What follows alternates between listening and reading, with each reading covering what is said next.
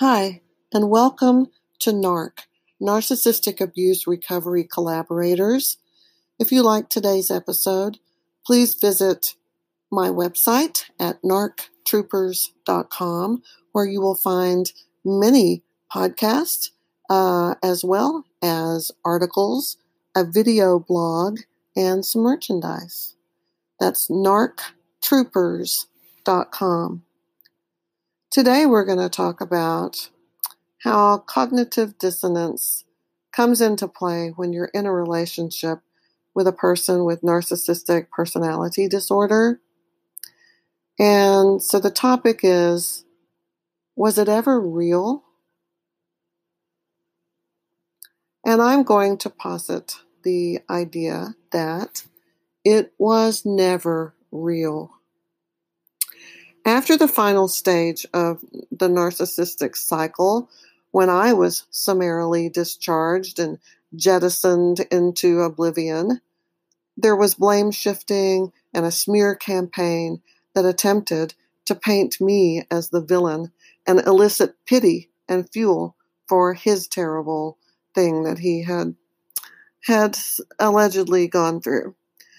His friends were lost to the campaign and even if they could not believe the wild stories and allegations, they heard enough to instill the doubt that prompted them to step away. It's a common occurrence when relationships with cluster B individuals end. Collateral damage is inevitable. Sometimes the partner in the toxic relation begins to question what actually happened, second guessing true history assuming their partner's guilt and shame, and experiencing confusion about what what actually has happened here is very par for the course. The entire relationship was an illusion, so understandably that is difficult for most people to accept. Those left behind begin to wonder what is what is um, real. What about their memories? Uh, they question themselves and their authenticity and what's what's real and what's not. So I compiled a list of the things I know that are true.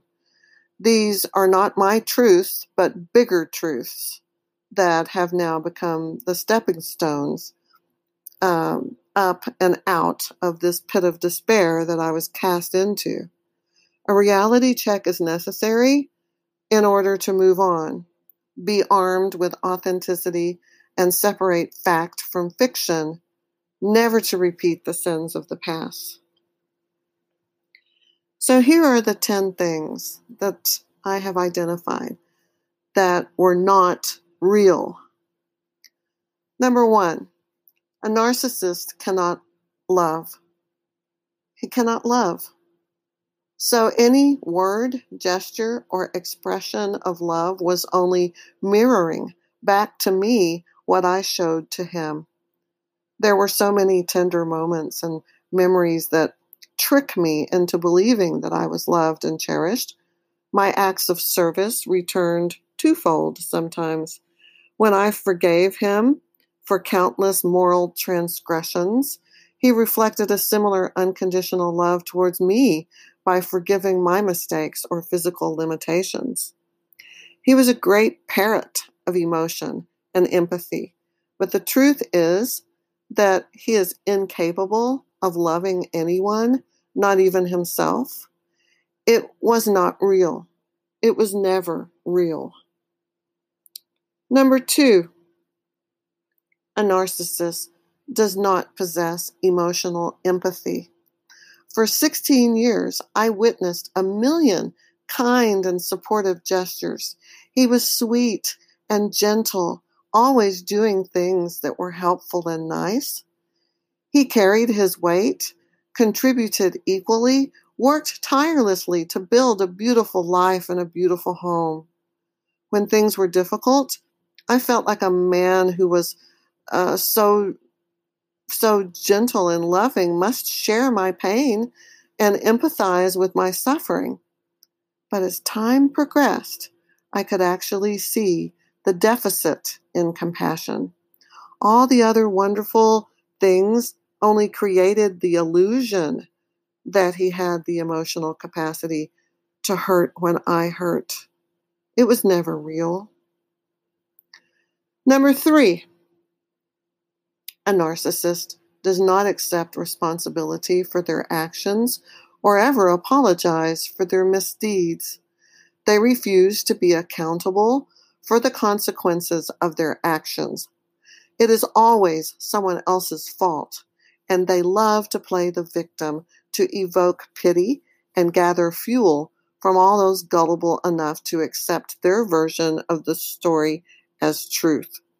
Sometimes he appeared to have regret or disappointment that something did not work out the way he had hoped, but he never learned from his mistakes because in his false world, he was not to blame.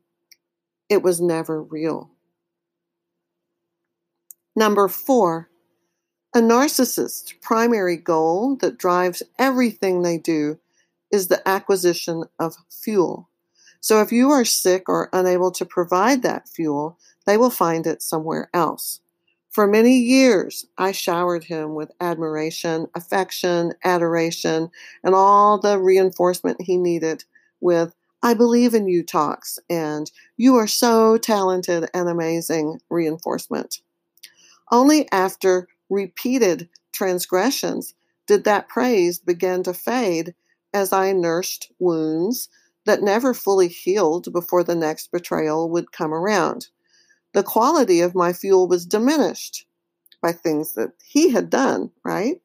Uh, I was accused of becoming emotionally unavailable when it was his betrayals that caused me to close. True commitment to the relationship was not what kept him. It was never real. Number five, a narcissist knows a good target when they see one. Not everyone responds to their manipulations or exploitation. They often seek targets who have something to offer that they need, ones who are successful and attractive, people who are empathetic, and most importantly, individuals who most often carry childhood trauma wounding. Many people have incorrectly assumed that the age gap between us and my marriage was the core factor in our demise. But it was not a factor at all. People marry at young ages and stay happily married their whole lives. And couples have age differences um, and they enjoy successful marriages as well. Look at Emmanuel Macron in Paris, you know, and his uh, older uh, wife. So it was all about forging a relationship where he could incubate, grow, get fat and strong, then disengage when he had fed off of me until I was no longer needed for his survival and status. Had nothing to do with our age. That's the easy cop out first thing people think about. But I just want to say that wasn't it. He used me for something else, and it wouldn't have mattered how old I was or what I looked like or anything as long as I fit those criterion and fed him well and grew him well.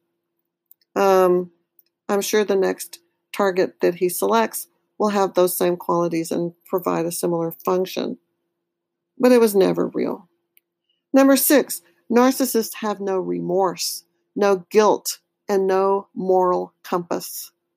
They may appear to be the most compassionate and kind people you've ever met. They may even be moral leaders in the community or examples or role models. My husband was a teacher for many years before he decided to throw away that life and to discard that career. He um, he was a, a, a good did a good deal of work for his students. They looked up to him.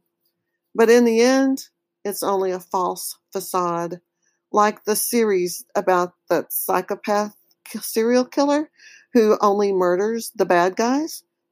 Um, he's very high functioning and passes as a forensic detective for the police department. That's ironic, right? That a serial killer works for the police. But it's like that. It's the same thing. They can look you right in the eye and want to kill you and eat your heart for one minute and then tell you they love you and everything is just hunky dory, peachy keen the next minute. Uh, tippity boo. I think that tickety boo. That's what um, a person that I read their uh, writing quite a bit. It's a British saying when everything's kosher, when everything's all cool, it's everything is tickety boo. So yeah, they come across like everything is tickety boo, but it is not when they decide they're done with you and the speed and the savagery of the way that they dispose of you, it's completely incomprehensible. The image they show the world, that false self they have flawlessly constructed, is not real. It was never real. Number seven, Narcissists have no loyalty or fidelity. Clearly, people who have no moral compass, as I just mentioned, also have trouble maintaining relationships. Individuals with cluster B disorders, like narcissism, sociopathy, and psychopathy, antisocial personality disorders, those guys, they have a single minded mission in life at the expense of everything and everyone else and that is the acquisition of the fuel.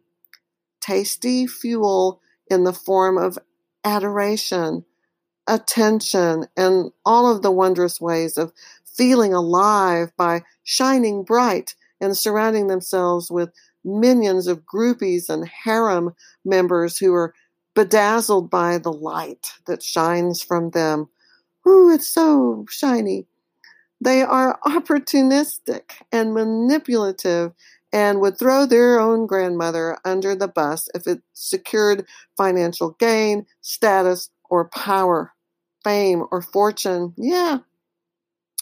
Few narcissists remain faithful to their partners and usually have numerous sources of fuel on the side they will lie beside you every night and whisper promises of that kind of love that lasts forever, only minutes after firing off a bedtime text or tweet to their new girlfriend.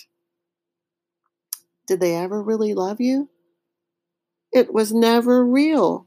It wasn't real. Number eight, narcissists are impulsive, reckless, and they have no fear. I can't even begin to tell you about that. How many conversations that I had with my narcissist about not being reckless, whether it was driving recklessly or whatever it was. There were so many things that were just impulsively not thought through correctly, and then he would be off to the races. And then there's also the no fear thing. You know, emotion in general is kind of flatlined. Um, they don't show a lot of highs and lows. Uh, they're very uh, stoic in a lot of ways. And uh, a lack of fear is a big red flag. Uh, they can be have near death experiences and never show any kind of fear. Well, fear is a necessary emotion for survival. A little bit of fear is a good thing. It tells you how to be cautious. Um, and that kind of thing. But narcissists do not have that. Um, they try to fake it and pretend, but really they cannot rein in their desire to just um, do reckless, impulsive things. If they acted like they were thinking of your safety or their own, they were uh, faking it. It was never real. Number nine, narcissists get bored easily and are always looking for excitement and thrills.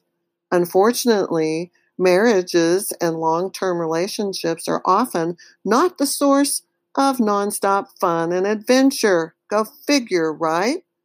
If anyone ever believed that the grass is greener on the other side, it is the person with a personality disorder.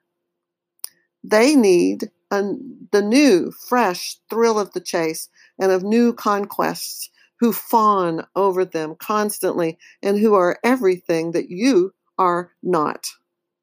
I often thought my husband was like a stray dog or feral animal, always hungry, always prowling about, curious, bold, yet appearing like it, you know, harmless, like he had, like, uh, sort of cowering a little bit, you know, like I'm, I'm innocent and I'm just a cute little animal. I'm not going to hurt you. Sniffing about for females in heat with their meat dangling all wild and roaming in the in the deserted streets through the night and restless and and caged and and behind those bars that was the prison you shared with them which was your home well you get the picture i could go on and on it's it's gross it's um it's terrible you can try to tame them but you know what? They will always be that feral stray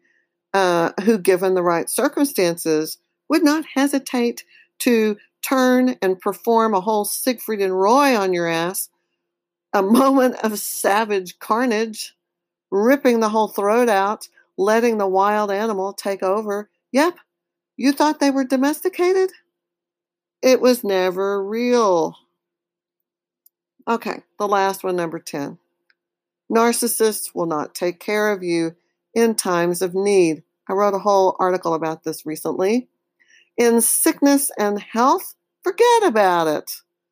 Though many, through the many years, he did take care of me, my my husband. When I had a car accident, I had surgery, I broke my foot, I had an illness.